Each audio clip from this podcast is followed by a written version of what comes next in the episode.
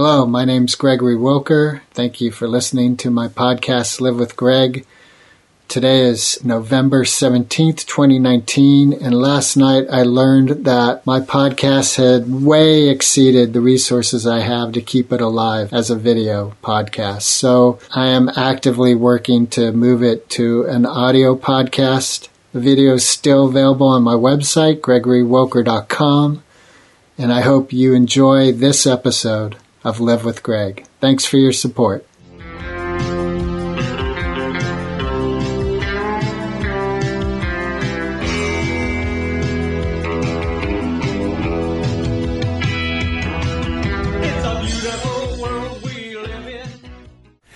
All right. All right, you ready to start?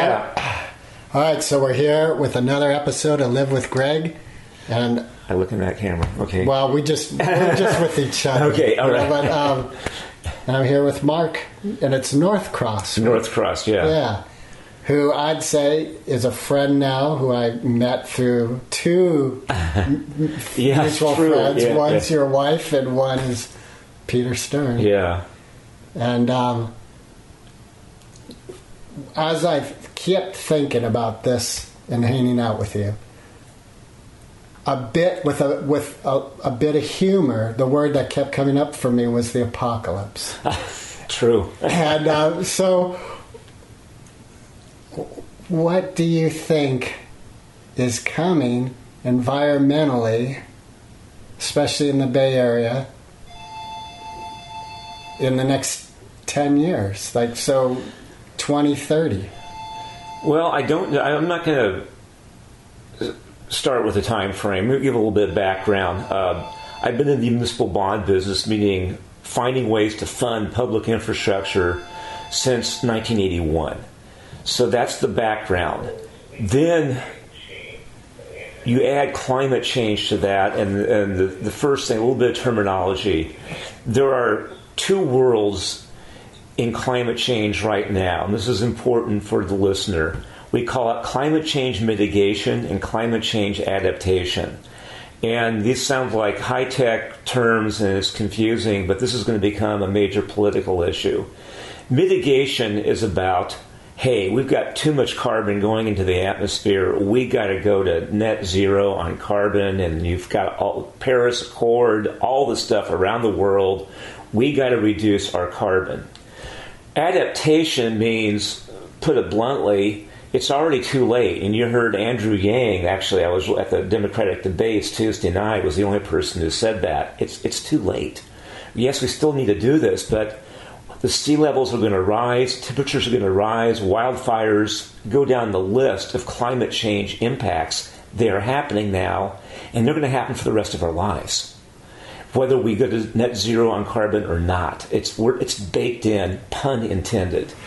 And adaptation means okay, what are we going to do to prepare the Bay Area for sea level rise? What are we going to do to deal with the fact that the Intermountain West in North America is going to burn on a regular basis like it's never burned before in our lifetimes or in recorded history. And it's going to cost money.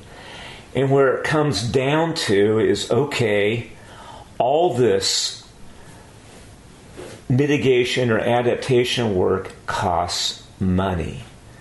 And you're already starting to see it in California with the growing debate or the one and a half billion a year we get from what we call cap and trade, which is essentially a carbon tax, one of the biggest ones in the world.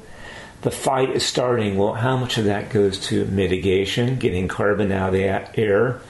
How much of that goes to dealing with wildfires, adaptation, and other things that are about helping people survive the changes that are already in, in happening?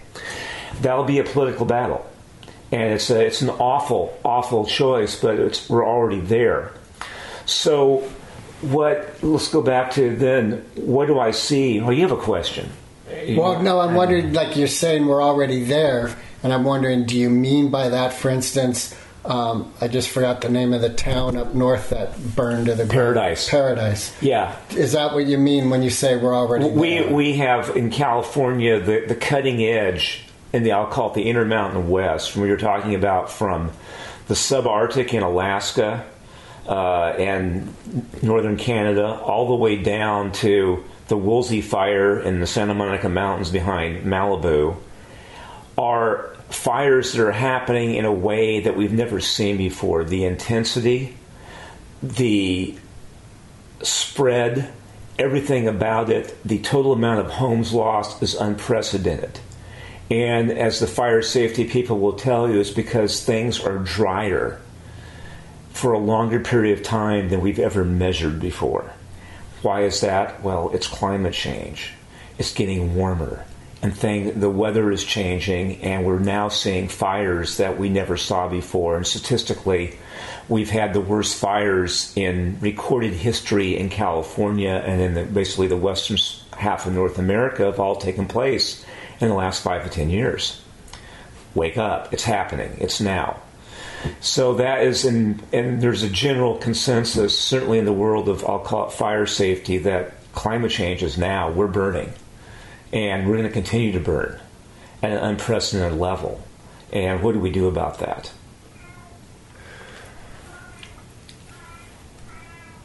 So we're in August now, and I'm not aware of any fires this summer the way we experienced the past three not, years. Not yet. We have a, a, large fire in Northeast California. I think it's called the Tucker Fire. We have the Milepost 97 fire in Southern Oregon, which is actually are, are both very large fires. And uh, are burning with the intensity. Be, burning, yeah, burning with intensity. We, so far, we've actually been fairly lucky this year. The last two years, the fire season really started in July. It started in July this year too, but it hasn't started in areas that where homes were really in danger. And so we'll see. We'll see how this goes. But the fire season lasts longer, things are drier, and we have a long ways to go for the year. Right. Okay. The other piece is let's look at sea level rise, how it really manifests. We've had now two incidents in the last three or four years of Highway 37 between Novato and Vallejo, near, near, near Novato, being closed due to flooding. Okay, uh, you go back and you look 50 years prior to that, it never happened before. And you're saying, well, what happened? Well, the sea has risen, risen a couple of inches, the bay has risen a couple of inches. Why should that make such a big difference? Well, except that everything was designed assuming the bay level was constant. And in some cases, you get on a king tide with a storm surge during the rainy season, the bay is now several inches higher than it's ever been before. You can have water get into a place it can't get out of. It was never the people who designed whatever infrastructure never thought that water would get in there and therefore there was no way they designed for the water to get out, which means, oh, we now have a major problem. We have to find a way of pumping out tens of thousands of gallons of water, and we we aren't really equipped to do that. So, when you say water getting into, are you speaking of let's take like Highway 37, where it's an environmental placement of the water? Or are you talking about the water got into an area that flooded the highway that it could not drain out of? Okay, that's yeah. Because it was never no one ever thought water would get in there. And there it's, were no natural There's no yeah, it's just like the only way to get it out is to pump it out. Wow. So that's starting to happen around the Bay Area. Something else from working with, with public entities is that you've got what we call public works crews, you know, for cities and special districts and use the people who go, you know, fix potholes and deal with somebody's storm drain got plugged by a bunch of debris. They clean it out. You know, this is just keeping the normal day to day things operating. What's really good about this is that you've got people who've been doing that in some cases for 30 plus years. They haven't retired yet, so you've got a lot of living memory. And the feedback we're starting to get is that these people who've been doing this normal, just daily maintenance stuff to keep a city functioning are telling us we're seeing water in places I never saw it in my career. Okay, that's, that, that's this is not a scientific study on climate change. Right. This is from somebody literally down in the weeds coming back and saying water is getting into places I've never seen it before. And you know, I go, this is very real. Very, very real. And we're getting that feedback. So on both sides, we're getting it. The more dramatic one is on the fire side. You know, we've again we've lost 35,000 homes in California in the last two years. That that exceeds the entire sum total of all prior home loss as far as we've been measuring it. So yeah, this is you know the, the analogy I use is a hockey stick. Okay, you know they look like this. Right. Uh, if you lay it horizontally, And all of a sudden it's spiked. yeah, nothing in nature moves linear like that. It all it moves like it's all curved. It's all logarithmic. And the hope has been on climate change. We've been on the flat part of the curve, you know, where it's really very slow rate of change. The question now coming on the table is maybe that's wrong. We are may- we may be on the wrong part of the hockey stick that we don't want to be on, which is where things start to change fast. The other piece, just uh, from you know, you have all the, the the techno nerds in any particular field or industry or business go have their annual conferences, Yeah. and everybody goes and hangs out together. They take little classes and do programs, but the real conference is, is in the hotel lobby bar over beer. That's where everyone is like now talking, you know, about what they're really saying. I know people who go to the climate change conferences around the world. Um, uh, I'll leave names out, but one guy's name is Mike, and he's got a great gig where uh, he's he's got he gets paid to go to things like Paris and Bonn and the conference in Poland. He gets to go to all the conferences around the world on climate change. So he's been to them all, and he's a great source of information because he's really good at sitting in the hotel lobby bar having a beer and finding out what's really going on. And the, last one in Poland, which you know, we the, the news media was focused on, you know, the Trump administration people were there doing climate denial, and you know, there was all this stuff about trying to keep preserve fossil fuels. Mike was in the hotel lobby bar talking to climate scientists. And they were agreeing actually with the climate change deniers that all their models were wrong with one exception. The models were wrong in the fact that they had grossly underestimated the rate of change. And what they were saying is that the rate of change that they're measuring now is faster than anything they predicted. And so the uh, basically over a couple of beers, uh, they were going, "Oh my God, OMG, uh, my models were wrong, and I'm scared because things are changing way faster than I thought." So that was the hotel lobby bar. Again, it's like in the category of the public works crews for the city of Alameda right, right. saying, water's getting into places I've never seen it. Hotel lobby bar con- conversation at a climate change conference.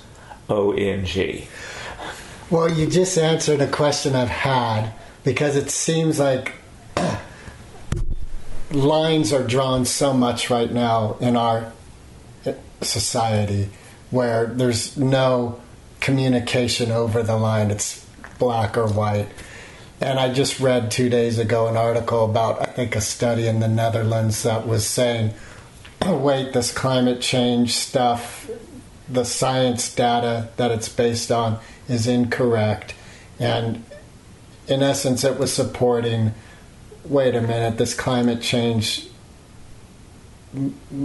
shenanigans is incorrect.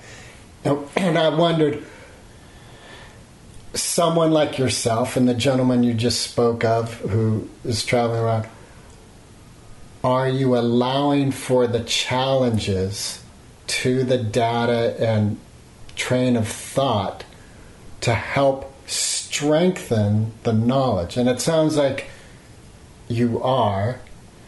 In fact, according to your friend, these scientists did allow their data be, to be challenged, and what they came back with is, yeah, we were wrong. It's way worse. Yeah, well, yeah, no, there's people measuring this stuff all over the world, and you have ranging from a public works crew on Alameda Island to a climate scientist at some major university. Another, I was in an event, um, UCLA last week, that was sponsored by the uh, our uh, state insurance commissioner Ricardo Lara, uh, and it was a fascinating event because it was on climate change and insurance. And so we had, I'm, I'm, not supposed to give names other than the fact that Commissioner Lara sponsored it. It was invite only, and somehow, as an old guy, I managed to get an invite. Um, and what we had sitting in the room were two of the major, we call reinsurers on the planet. Okay, and we won't give names. We weren't supposed to give names, so they call it Chatham House rules or something. So, uh, but uh, reinsurers are the ones who insure other insurance companies. They are like the I'll call it the heart and soul of risk management and risk taking on the planet. Okay. These are the ultimate sports book Vegas equivalents for the insurance industry. They are the ultimate. They're the world bookies. Okay, and they're only they don't bet the NCAA March Madness or the Super Bowl. They're betting fire, flood, hurricane, earthquake, you know, natural disasters. And they've been doing it successfully in some cases for like Lloyd's of London for hundreds of years. So they, they, they, they got some good bookmakers. They're called actuaries. And they also have meteorologists who work with the actuaries. Uh, the refrain, why am I telling you all this? The refrain in the room for people who should remain nameless was, quote, there is no more baseline. There are no baselines anymore in There's this no world. safe bets. There are no safe bets. As as actuaries, our job is to tell our management at a global insurance company with literally hundreds of billions of dollars how to bet fire, flood, go down the right. list. Right. We are telling them because of climate change, you can't bet this anymore. This is the equivalent of of going into a Vegas casino the day before the Super Bowl and ha- going up the window to put your bet and having the person at the window say, this, these two teams playing are so completely volatile and unpredictable, we are not taking any bets on the Super Bowl. Right. right okay. Right, right. That, to me, this should be on the front page. It should be on every media thing. Like, do you realize what you have this mathematical nerd, I'm sorry, sitting here, but their their job is to basically they're a bookmaker. And not just one, but a team of them. Team of them, and they're telling you the equivalent of you. They you can't bet the Super Bowl or the NCAA anymore. Right. And so, what the insurers will tell you says, yeah, right. You know, we are all about making profit, but what our people are telling us is that we should just get out of the insurance business. Well, what are we supposed to do if we can't right. place bets on insurance? We're out of business. Our actuaries are saying, yeah, our actuaries are telling us that we should get out of the business. whoa, whoa. That's how risky, volatile climate change is. And again, dealing with climate change denial, it's like, these are the people who have skin in the game. They have they've got hundreds of billions of dollars of risk and premiums and policies they've written around the world. Right. They got real risk. It's their they best bet. interest to figure out a way to make that bet. Yeah, and, and they're saying they can't do it. They can't do it. And so what's happened is you have internal tension in the major insurers of the world between the management saying, well, we, we, we can't get out of the business, we have to do something. And their actuaries are going, you can't do, you got to get out of the business. Wow. So they're still writing policies, but they're restricting it. And you're seeing it in California now because people are losing their fire insurance. Or what I experienced uh, used to be a homeowner, and um, all of a sudden, a fire insurance line item was added to our home insurance and it was AAA, and it was like this is happening in California. You don't get to discuss it. You don't get to, you know, it's non-negotiable as part of your homeowner's insurance. Right, right. This is a new line item. Well, it, what's happening in California is that because of the essentially we collect, according to the Department of Insurance, seven to eight billion dollars a year in homeowners ins- fire insurance premiums, if you will. Losses are running 15 to 20 billion a year. Hmm. Do the math. That's a big loss. If you're, you don't need an actuary to tell you you shouldn't be in the business with numbers Right. like that. Right. You're kind of going, "Yeah, I can't be in this business. Right. And so the insurance industry in California is looking for ways to cut back big time. Oh, That's interesting because one of the things, the reason we did need fire insurance before is it was a steel girdered framed home. So the risk was very low. But based on what you're saying, it would if I was in the insurance business, I'd be looking for those kind of homes to be paying me fire insurance. Well, Because yeah, there, that's a whole other piece, Yeah. which is called risk mitigation. Right. Risk management is another term that goes with climate change adaptation and climate change mitigation. You've got, you know, risk management, which means what can you do from the standpoint of whether it's sea level rise, fires, or another big issue is heat to mitigate the risk. Okay, reduce the risk. So what you have in the Bay Area, uh, you have a notion of basically you building levees of some kind to protect against sea level rise, and that's a, a, a hot subject, so to speak. In, in the world of fire risk, you have the what the state has done right now. Their fire risk mitigation is to beef up Cal Fire. They're getting more aircraft, more crews, more equipment. Uh, the other side of it is well, what about defensible space? What about sprinkling your home? You know, all these things to make your home more defensible. This is a major debate going on at the highest levels in Sacramento, and I think probably throughout the western half of North America right now, in, in government and the private sector. Again, not naming names, uh, the UCLA conference last week. I would describe it. The, the, the bad news on what to do about fire risk mitigation in California, it was deer in the headlights at the highest levels of the private sector and the public sector.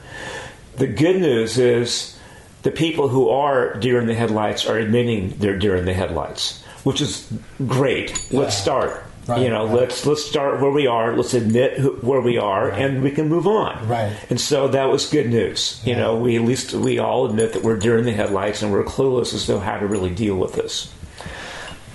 One of the things that fascinates me from, about what I've learned about you is there's this very linear engineering, financing mind that you have that is doing on a very deep level or high level with these subjects.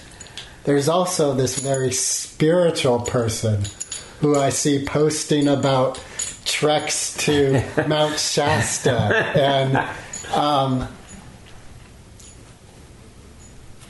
w- which is wonderful to me. From your spiritual experiences, knowledge, and imagination, do you have any thoughts about this apocalyptic reality? Well, yeah, the, the, it really comes down. It's about time, and it goes back to the hockey stick analogy. As human beings, we are very good at dealing with the steep part of the hockey stick. When a problem is in our face, we pull together and we deal. Okay, not always, but generally we do. We've been remarkably successful for tens of thousands of years in our particular species of dealing with that. Otherwise, we wouldn't be here. So we got a good track record when it's in our face. So in the Bay Area, or certainly in California, if it's you know voting to tax ourselves to extend BART or Caltrain or Smart Train uh, to get rid of the, the the horrible traffic conditions on the freeway, yeah, we'll do that. If it's affordable housing, yeah, we'll tax ourselves. If it's you know overcrowded schools, yes, we'll tax ourselves because those problems are right now. You know, my child or my grandchild is going to a school I think really needs to be improved. I'm stuck in traffic on 101 or 880. Uh, go down the list. Then, when it comes to here's the issue, you're okay? Let's pretend we're sitting in front of a bunch of people who are dealing with education problems, affordable housing, transportation problems, and they've got, you know, pay, pay, paycheck to paycheck or whatever. And you're saying, well, I want you to tax yourselves to pay for something else. It's going to be a real serious problem. It's called rising sea levels or fire risk. Um, and they're going, well, how bad is it? Well, it, it, can. It's in this range. It'll be like you know somewhere between one feet and ten feet of, of bay level rise. Well, when's it going to happen? Well, it'll happen sometime between 2030 and 2100. That's not the same as I got on 101 northbound at 5 o'clock yesterday and it sucked. You know, it's like there's certainty to the traffic, there's certainty to the schools and the housing.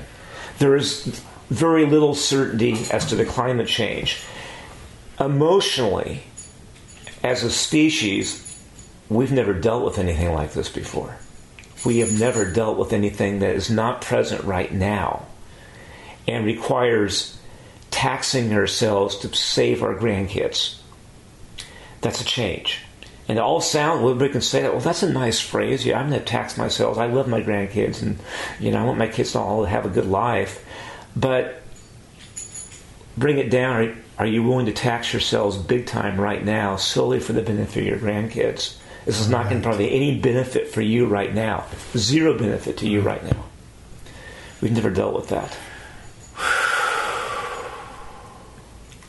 Yeah, that's a good challenge. And there's, and there's more to that. The, the answer around the planet is we aren't. Whether it's the yellow vests in France, which also was a social equity issue, governments in Ontario, Alberta, and Australia have all been kicked out for carbon taxes. Jay Inslee, running for president as the climate change candidate, sponsored a ballot measure in the state of Washington for a carbon tax. It was defeated. You go around the world, and what you see is the public is not willing to tax themselves knowingly to pay for climate change the taxes, with only a couple of exceptions around the world on carbon, are all, I'll call it unknowing. For example, the largest carbon tax in the world is in California, and very few Californians know about it. It's called the Low Carbon Fuel Standards. Have you ever heard of that? Mm-mm. It's uh, over $2 billion a year.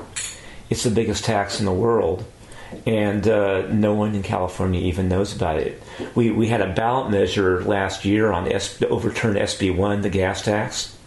Um, the SB one tax revenues that they were being voted on by the Republicans wanting to overturn it are significantly less than the low carbon fuel standard tax. The Republicans didn't even know about it.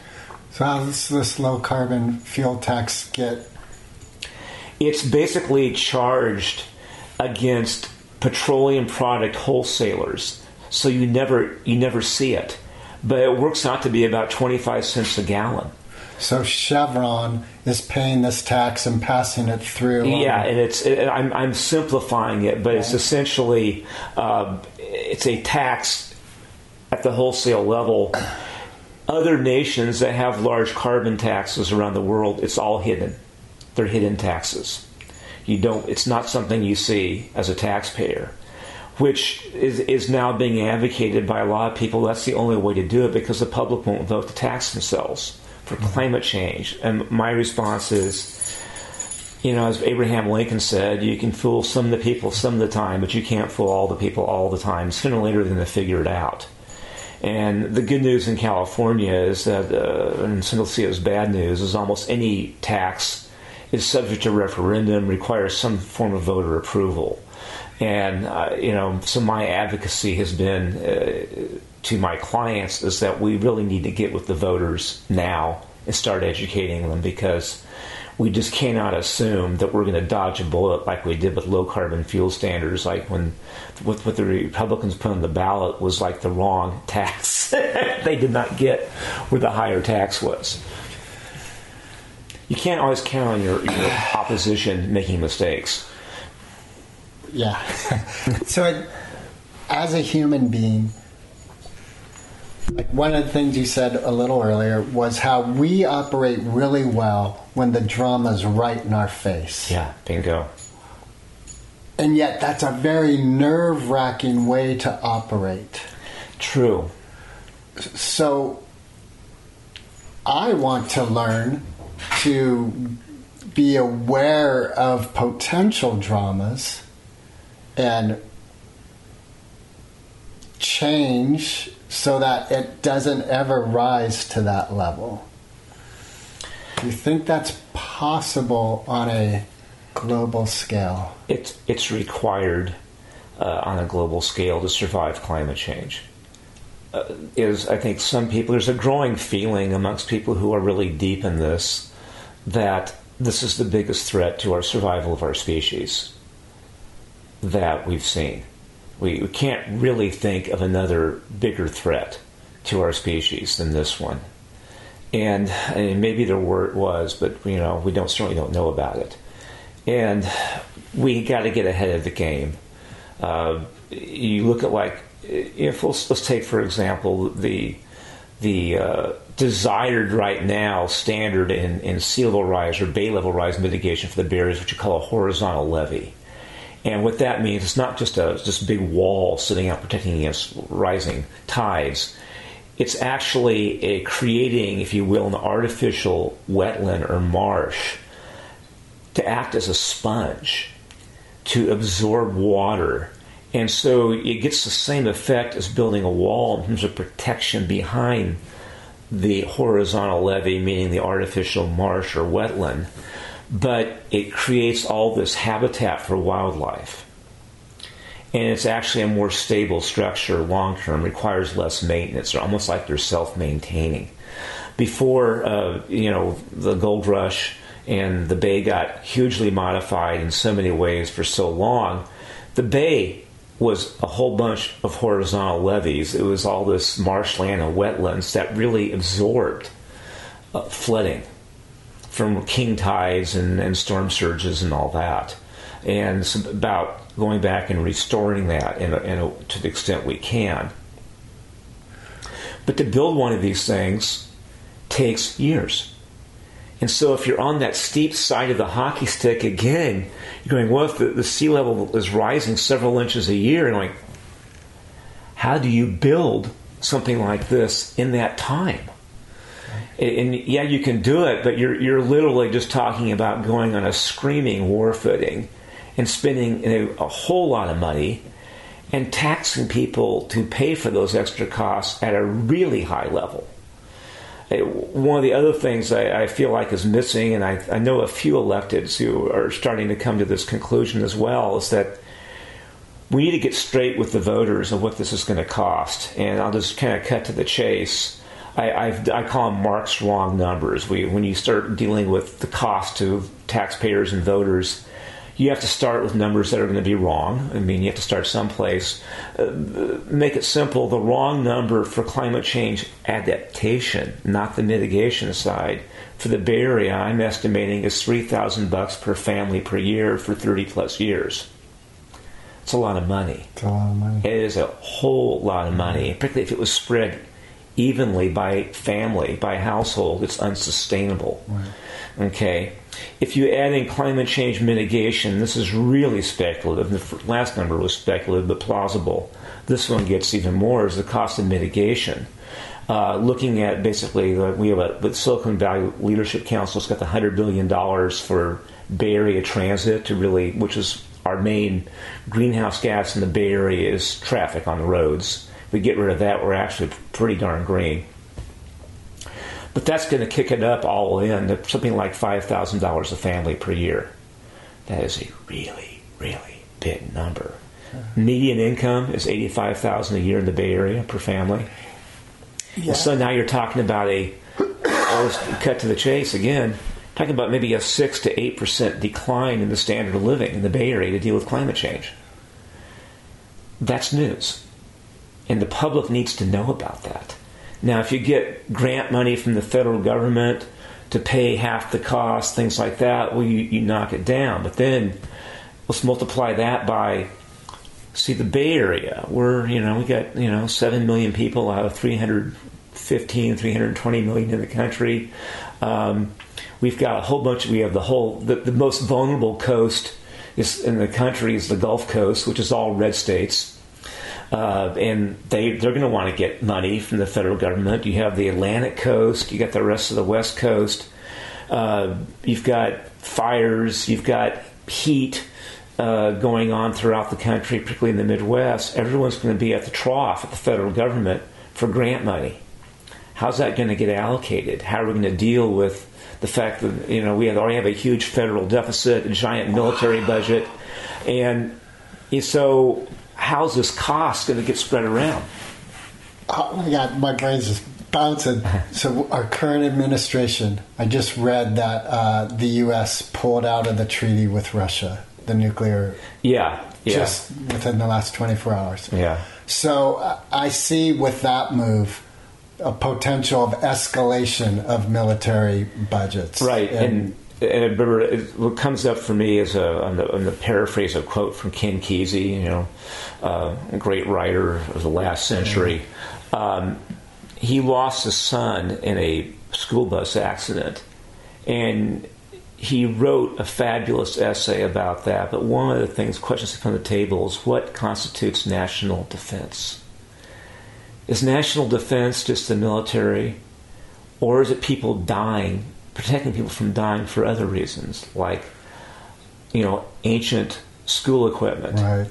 uh, cancer, AIDS, you know, right. diabetes, go down the list, wildfires. How do we define national defense? Climate change puts that question, I'll call it the Ken Kesey question, right on the table again. Yes, I'm really into national defense, but you know what? I want to define it more broadly. There are a lot of ways that people can die in our country. Let's, let's look at all of them.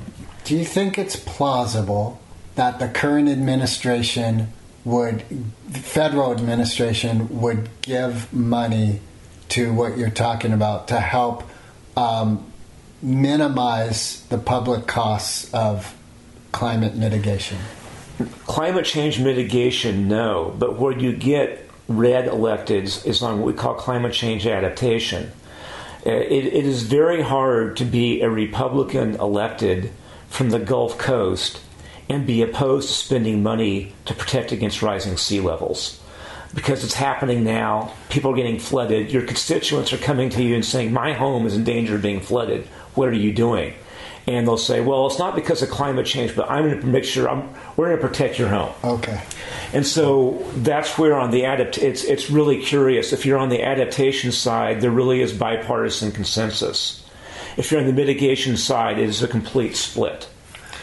But from the standpoint of being, you know, uh, in my case, p- funding public works in the Bay Area in my career, hey, I'll take it. You know, right, right, yeah, right. yeah you can call it what you want. It's call it what work. you want. Hey, so yeah, one of the, paradoxically, the state that is the most advanced on protecting against sea level rise in the United States is not California, Louisiana. Yeah, Louisiana. Yeah. yeah.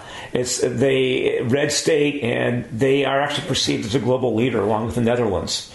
You know, it's like okay, hey, I'll take it. I'll take right. it. Yeah. Right one of the things I like about Marianne Williamson, seeing her run, is let's take the Flint, Michigan water situation. All the politicians that I heard, and I paid very little attention to it, but they were talking about that situation. She was the only one I heard voice say that is a result of a racial, yeah. social problem that isn't the problem. That's the result. That's the symptom. Yeah, right, that's right. the symptom. I totally agree, and that's one of the things I, I love about her messaging is let's drop down deeper to where where the real causes are because we need to address that. And that's what I think if we were able to do that on a global political scale so that this military funding that's happening globally shifted to climate mitigation national defense. Let's okay, right. fine. Let's let's yeah. Right. The, apparently, the equivalent of the Davos conference for defense is called the Munich Security Conference, which is held every year in Munich, Germany. And apparently, that's that's the one where everybody in the defense world goes. And that Munich conference needs to really focus, I'll say, on national defense, but redefine it.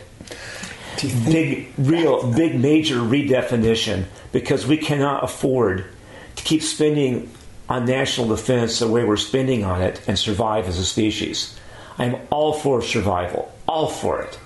All for national defense, but we just got to change that definition. Yeah. Do you think that's plausible in your and my lifetime? If it's not, we, we aren't going to survive. I, I, think you see on, on the mystic side, um, I, am going to go to a slightly, but now I'm, and I'm going to go out of the box, and I know this is going on YouTube. Um, I'm what they call a near-death experiencer. I was in that bad accident in 2003 and so on.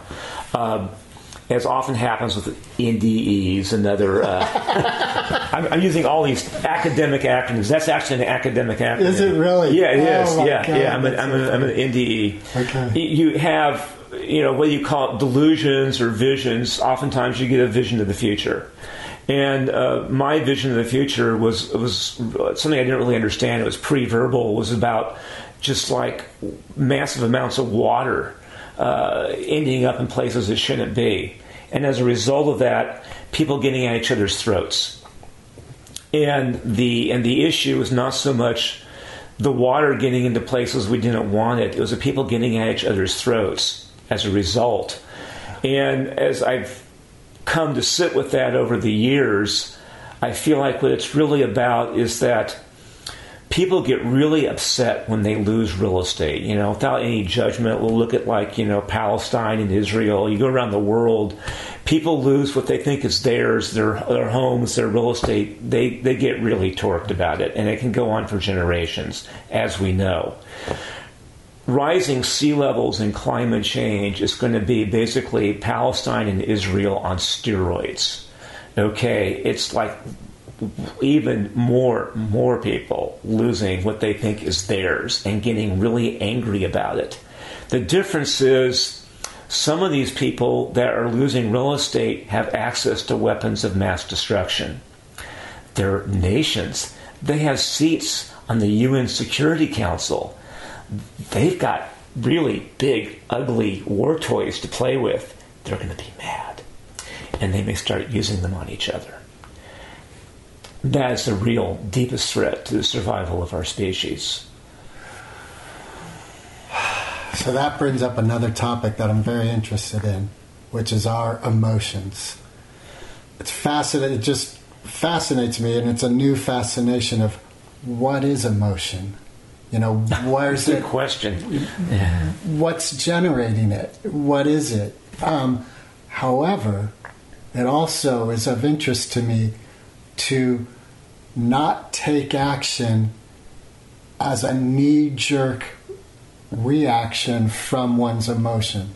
Like you're talking about anger. Pause. right. Which is so difficult because in the moment of anger and everything what's going on, you want to act. You want to act. And it's justified, it's logical, there's all this energy supporting that action.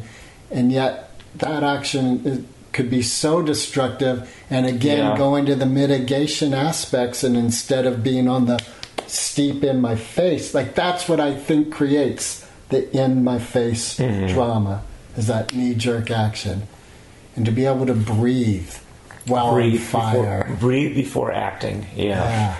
that's. I, I, totally agree. Very well said, Greg. That's very true. That's just the key thing. Can we stop in the middle of intense emotion and just really ground before we act and really act from our highest long term interest. and to know what that even means, to, to have an idea of what the best long term interest is, I find challenging. And one really needs to stop and go deep to find out what that is. Yeah. yeah, you really need to stop in the middle. And another pitfall I see in all this is the animal farm syndrome that I think is so pre- prevalent as a human being to especially well in any area so even in a spiritual high spiritual or high academic realm, which is supposed to have sort of an even keel and high intelligence. But it's such a natural thing to want to be a leader and to, to get caught up in supporting that place. Yeah, that um, I call it egoic behavior, you know, as opposed to really just reaching in what is the common good here, what is the best thing for everyone in the room, however you define the room. Right. And certainly with climate change, we've got to define the room on a global basis. That seems really healthy to start thinking globally. Well, we, we ha- now we have an issue. The first time we had that issue, I think, was with the Cuban Missile Crisis and nuclear weapons. We had to define the room globally because we almost lost the room globally in 1962, and then we've been kind of like kicking the can down the road since then. And now we have another issue that that one hasn't gone away, and now we have another one called climate change, which is a global survival issue, and we can't. And we've been kicking the can down the road, and um, and we get again. I come back to like when you look at the the elections, like in Ontario, Alberta, and Australia. The good news is that the conservatives were not climate change deniers, and all those uh, governments and all those organizations. That's great. The bad news is that they're essentially saying, and I'm taking a long story and making it really simple. They're saying you can deal with climate change for free. Hmm. You don't have to tax yourselves to deal with climate change. And not true. And we're going to pay for that. But you got to get to and but you got to get with the voters and you got to deal this deep dive on just what you're talking about. It's like you know, I'll use an example. Uh, this, is, this is fun one. I was encouraged to use this by one of my, my clients, who I really respect. But we have Measure Double A in the Bay Area, our twelve dollar uh, a year parcel tax. It's on our property tax bills. It pays for bay restoration. And it really is a climate change tax. We was approved by a two thirds vote in all nine Bay Area counties. One of the, the, the, San Francisco Bay Area, no surprise, is a candidate for the only place on the planet that has now voted twice overwhelmingly to tax themselves for climate change. The $400 million seawall project for San Francisco was voted over by over two thirds majority, and the $12 a year tax in the Bay Area was voted by over a two thirds majority. So, you know, hey, Bay Area resident, okay, we, and that, that drew global attention. Well, at least there's voters on one little area of the planet that apparently have stepped up and said they're willing to vote to tax themselves for climate change. That's the good news. Uh, the Measure AA is a flat parcel tax. So we did the math comparing West Oakland with all their parcels uh, to Facebook.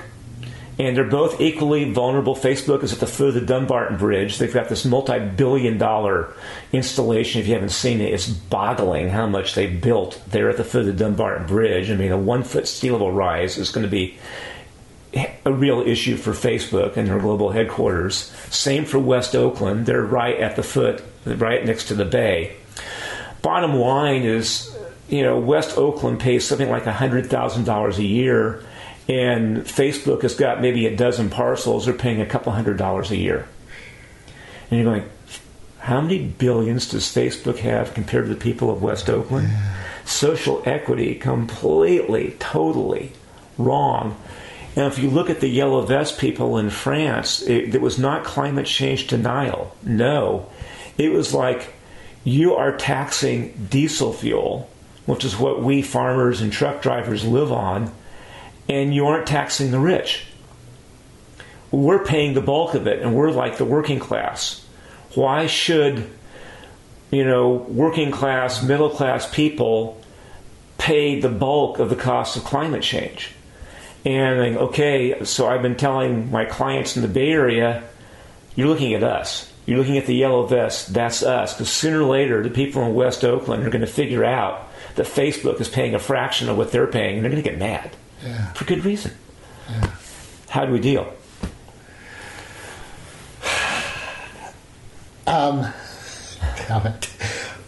Well, the West Oakland scenario, I remember when uh, I think it was Bush first was president, and um, San Francisco was shut down with everyone sitting in the streets. The whole financial district was shut down.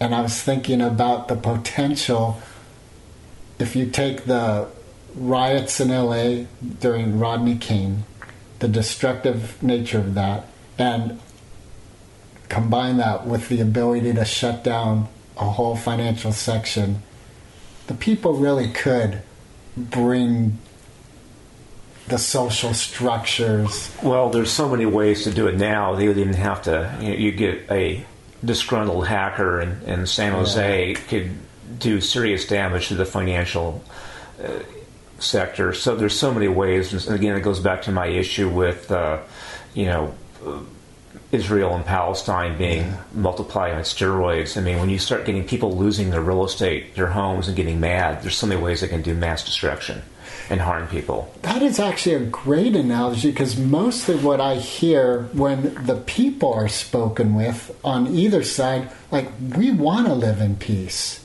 So you have a minority, which is political, creating chaos that is really impacting the majority of people. It's not really impacting the people making these decisions to.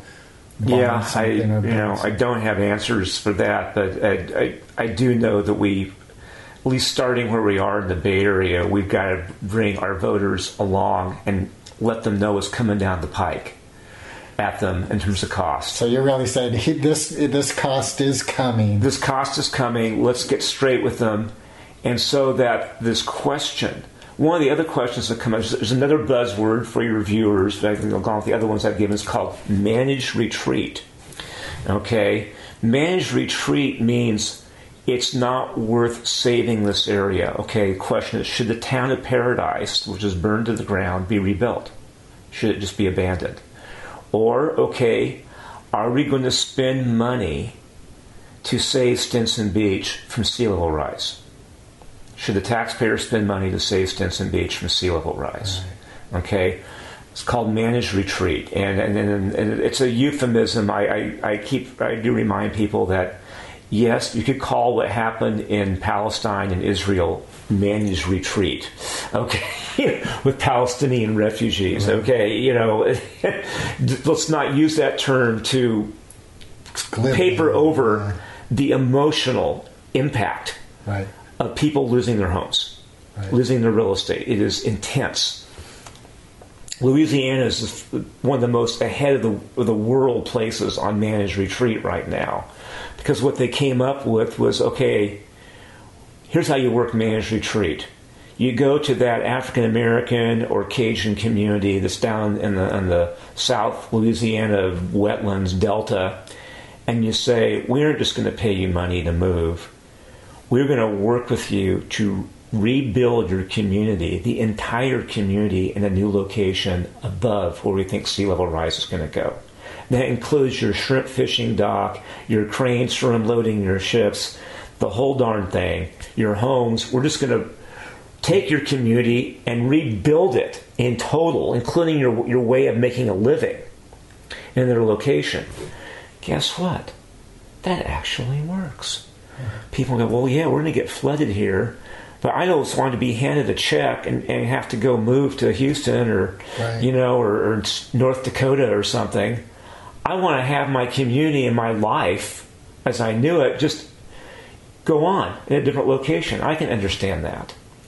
So that's actually uh, that's hope for actually for the world as an approach. And so I, I thank the red state of Louisiana for being a global beacon in that way and, and leading the way. I want to acknowledge that because, again, we're bipartisan. We're liberal California. We're conservative Louisiana. We have things to learn from each other.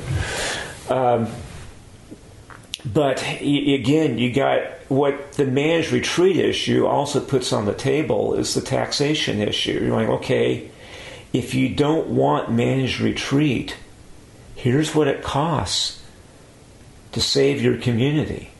Okay, here's what it costs. Are you willing to pay that? So this debate all goes together, and the biggest challenge I see is getting people to get to do a deep dive on those issues when the, the deep dive they want to do on public policy is on traffic, mass transit, education, affordable housing, because that's in their face. Well, we got to add this one to the list. I'm sorry. We and we got you know we you got to turn off the TV and some other stuff and take more time away from your day to go deal with this issue as well. And I'm not quite sure how to get them to do that other than throwing out the scariest cost numbers I can think of, you know, which is what I've been doing, you know.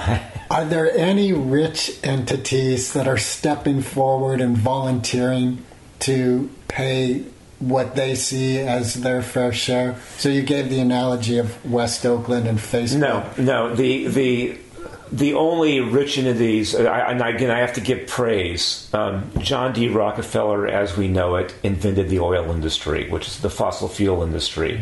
Okay, his descendants, who run two major global foundations, the Rockefeller Foundation, the Rockefeller Brothers Foundation, are arguably the global leaders not only divesting out of the fossil fuels industry, very ironic paradox, John D.'s descendants have, who run those foundations, have essentially divested out of the fossil fuel industry and their investments. Yo. They're also leaders in funding climate change mitigation and climate change adaptation, seed money to do the kind of work that needs to be done uh, for people to have these dialogues and understand. And so uh, that's money, you know, walking your talk, and it's a huge thing, I think, karmically, to look back at the family history and so what, how they're leaders, really dollar and cents leaders. But the big companies, the Silicon Valley, and again, I know this is going on YouTube, uh, and, and, I will not quote the people I've gotten this from. Uh, I've had some direct contact they talk a good game, but they it's it's not happening. It's not happening. It is not happening. Okay, and uh, the same. I actually, and again, I, I, won't quote people. This is like secondhand information. Uh, we have. Uh, the real one, the first really leading effort in the country on sea level rise to really focus on how to rebuild for that and deal with it was after Hurricane Sandy in the tri-state area of New York. And one of the, the projects they came up with, they called the Big U, which is building a very creative environmental seawall, if you will, all the way around the lower half of Manhattan. That's why it looks like a U, Manhattan Island, protecting Wall Street, amongst other things. Okay, so what's Wall Street's response to this? We shouldn't have to pay anything. Yes, we know all our, our, our, heating and air conditioning equipment was all in the basement of our office buildings and got flooded by Hurricane Sandy. What's our solution? No, we don't want to pay taxes. We're going to let the 10th floor go vacant of our office building and relocate all the HVAC equipment, as we call it, to the 10th floor, using an example. Right. And that way it won't get flooded in the future, so we don't care anymore. So even Wall Street is not at the table on the big U. And so that's, you know, I say secondhand information from sources I can't name, but they're extremely well informed. Which kind of goes back to that, like, drama thing. You know, they're yeah. like, go ahead and flood. We don't care. Our stuff's now on the 10th floor. Yeah, exactly. No, that's, that is what we've got going on. And that's, and it's true around the world. It's in the United States. It's not just Americans. It's around the world. Right. In the Bay Area, is there any action happening now beyond talk for horizontal levees? There is a lot. Regional government in the Bay Area and some local governments are really starting to focus on sea level rise. Uh, but the and they are doing it, they're going through the I'll call it the conventional process of planning, engineering, preliminary design to deal with this. And it's a long process because we've got this thing called the California Environmental Quality Act passed in 1972. Incredibly well intended, but now it's become a bit of an albatross around our necks because it makes everything take way longer to get approved in California. The hotter button, pun intended, is fire risk mitigation. We are really focused on that right now, and people are are demanding action, particularly the the main one of the main obstacles to real to dealing with real estate issues in California has been the board of realtors, both regionally and statewide. And again, I can't name names because of the conference I was at at UCLA, but those that need to know on a national basis have said one of the biggest issues on fire risk mitigation at the homeowner level has been the board of realtors They don't want mandates forcing people to spend money out of a real estate sale closing, you know, an escrow, to go spend more money for whatever, you know, i.e., they call it, a, you know, basically a building code retrofit, okay? So, as the conventional wisdom is, okay, how do we give, how do we retrofit literally millions of homes, hundreds of thousands of homes in California to be more fire safe? Well, we mandate that if you sell your home, you have to go do all this retrofit work okay? And this basically the, the seller effectively pays it not out of their pocket out of their home sale proceeds. We're counting the fact that home values always go up in california therefore it's not coming out of their pocket it's coming out of the escrow. It's like the realtor's fee. Well the realtors hate that and they oppose it politically and they win.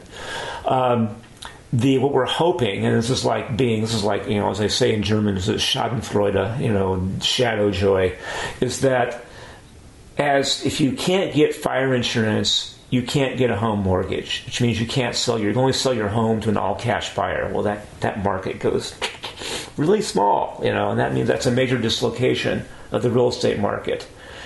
We are starting to see a little bit of that happening in California. We're seeing some major dislocations in a few areas in the real estate market because of people can't get out of fire insurance, or at least get fire insurance at anything less than fifteen or twenty thousand a year, which is about what their mortgage would be. So meaning that there's a huge cost impact. And we're hoping that that's going to bring the real estate industry around, saying, well, if you guys can't sell homes anymore, how about talking to you about fire risk mitigation again? And hard, we call it fire hardening of homes. So that's where that's the first place it's going to hit in the Bay Area and around the state is in the fire risk, and it's going to be driven by a real estate dislocation. At the conference again last week, major major names that are recognized in the state that I can't name were saying actually this one uh, I'm not going to name, name her but it was it was actually it was in the part that they said the Chatham House rules were off and you can quote people. And uh, she was a major elected in the state of California and and who I really respect. And she got up and said we're heading back to 2008 meaning you had the home mortgage meltdown. You had right. people going in default because if you can't get fire insurance or can't afford your fire insurance, you're in default on your home mortgage. And so they're saying that's where we're going. We're going to go back to 2008. We're going to have a mortgage meltdown in the state. Hmm. The uh, another person I can quote, Kate Gordon, head of OPR, during the open part of the, of the, presentation said there are 11 million people, what we call the WUI, for your viewers, another acronym, Wildland Urban Interface we call it the WUI. Okay, there are shade less than 40 million people in California right now. 11 million of them, let's say one out of four people live in the WUI. 25%. Okay, we live in Marin County. Marin County is 100% WUI, including the houseboats in Sausalito. Okay. And what is WUI again? Wildland Urban Interface. Wild. What that means is the those actuarial nerds and meteorologists from the big global insurers say you're at high risk for being burned. That's so Marin means. County is 100% at high risk to be burned. Burned by the definition of NERS. This is where the, the fire marshals will say, oh, houseboats, no. Um, you know, downtown San Rafael, no. Um, insurance quant nerds, yes you look at downtown San Rafael. Well, you gotta look at that Tubbs fire. Um, we almost lost the Kaiser Hospital on 101. We lost the shopping mall on the west side of 101 in downtown and central Santa Rosa. Um, you don't know, downtown San Rafael could be toast from a, a wildland fire with high winds. So what that means is one fourth of the state is lo- looking at losing their fire insurance. Well, oh, because the insurers won't insure That that's what's coming down the road because wow. the they're, they're quant nerds, they're bookmakers who run their equivalent of the Super Bowl sporting sports right, bet right, book right, are saying, "Don't bet this game." Is it possible that these two highly invested entities, the insurance and the real estate people, can start Brilliant. That's why I've been advocating that we need to get these people in a room together. Yeah. We need to, and to build it with the fire marshals and the building inspectors because we we have got to get some dialogue acro- uh, because we're heading, as the, this highly placed, well-known elected said. Um, we're heading for 2008. We're going to have a mortgage meltdown, and it's going to look only. Only this time, it's not going to be just the the people who you know w- were in the low income homeowner areas of the state, like in Palmdale or Moreno Valley in, in Southern California. Uh, it's going to be and people in Marin County, Malibu, Santa Monica Mountains, you know, Brentwood, go down the list, Orinda. They're the ones who are going to be in default on their mortgages and dealing with everything that the lower income people dealt with in 2008. Politics will be very different for that one. Yeah.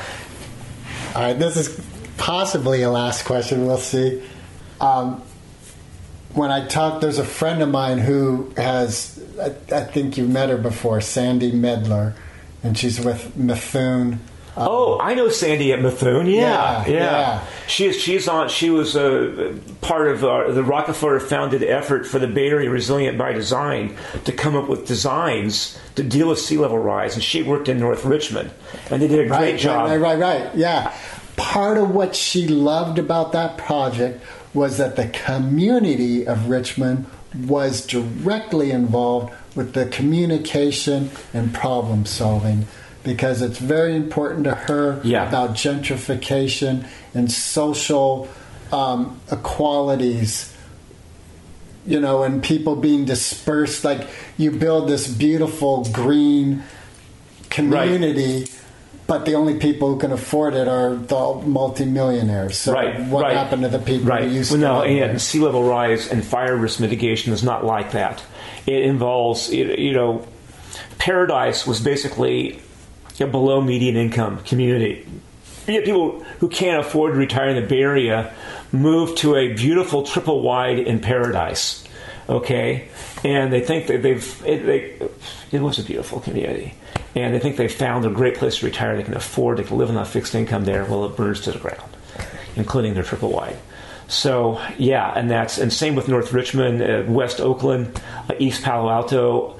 We have uh, very rich areas that are right on the bay, like Tiburon, Belvedere, Sausalito here in Marin, and we have very poor areas like the Canal, East Palo Alto, West Oakland. Go down the list. North Richmond, you know, it- we, we've got we have, you know we have all levels of income, and we have the supermajority requirement to raise taxes for in California for most taxes, a two thirds vote. Um, the bad that's bad news generally because it's hard to get supermajority in anything. The good news is you got to bring everybody to the table. You you can't get a supermajority without having everybody at the table. Do you think that there is a um, oh, what's the word? I can't think of the word.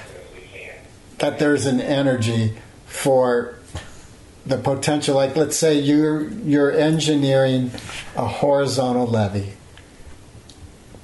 Temptation, that's the word. So, is there the potential for the temptation to be, well, you know what? We could disperse these low income people easier than these rich people. The rich people are going That's to put great up a question. bigger fight.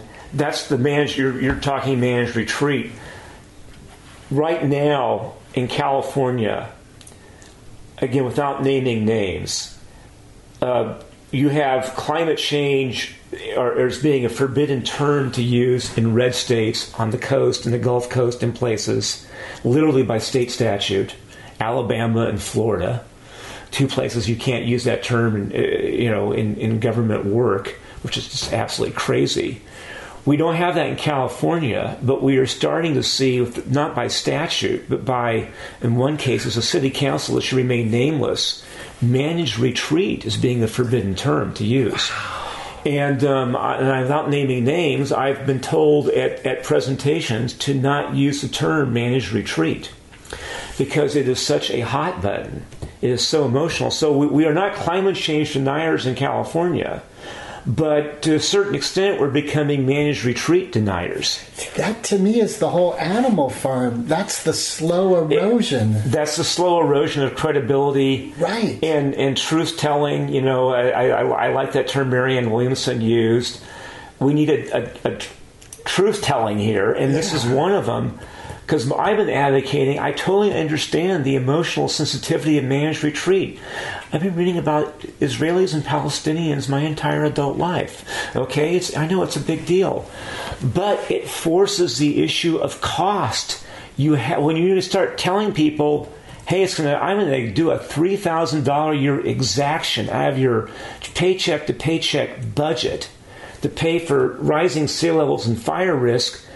Those taxpayers and voters to come back to me and say, it's not worth it. Let those places go. Right. I want managed retreat. Okay, well, great. We now have the dialogue we need to have. We need to sit down and look at what this really means. And, and by the way, yes, you can say you're above sea level by 200 feet, and you don't, and you don't need to pay for sea level rise. But if you can't use BART 880, 101, or 37, and you can't use SFO, Oakland Airport, or the Port of Oakland for the rest of your life, is a Bay Area worth living in? Yeah, and I just see the potential that someone in Belvedere, you know, they're like, we're going to be fine. Build the wall. I don't need to travel this month. You're talking about something 60 years from now. I'll be dead. Exactly. You, you, you have that going on. And all that dialogue needs to be brought front and center.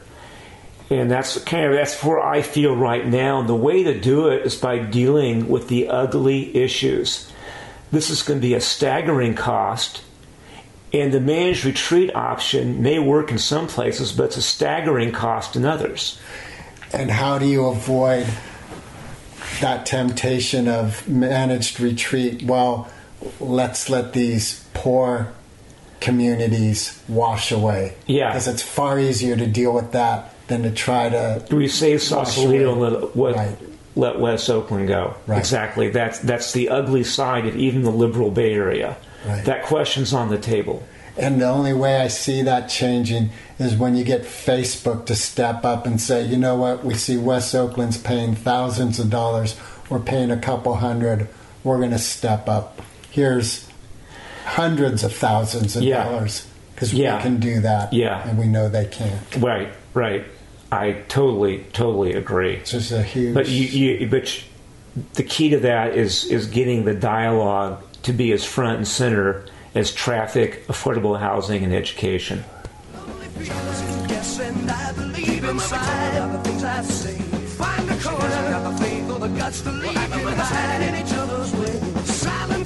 footsteps out to places you've been to. You know what you're gonna find. Sudden darkness, strong and it won't be long before you leave them all far behind. It's the new Mother Nature taking over. It's the new splendid lady come to call. It's the new Mother Nature taking over. She's getting us all. She's getting us all. For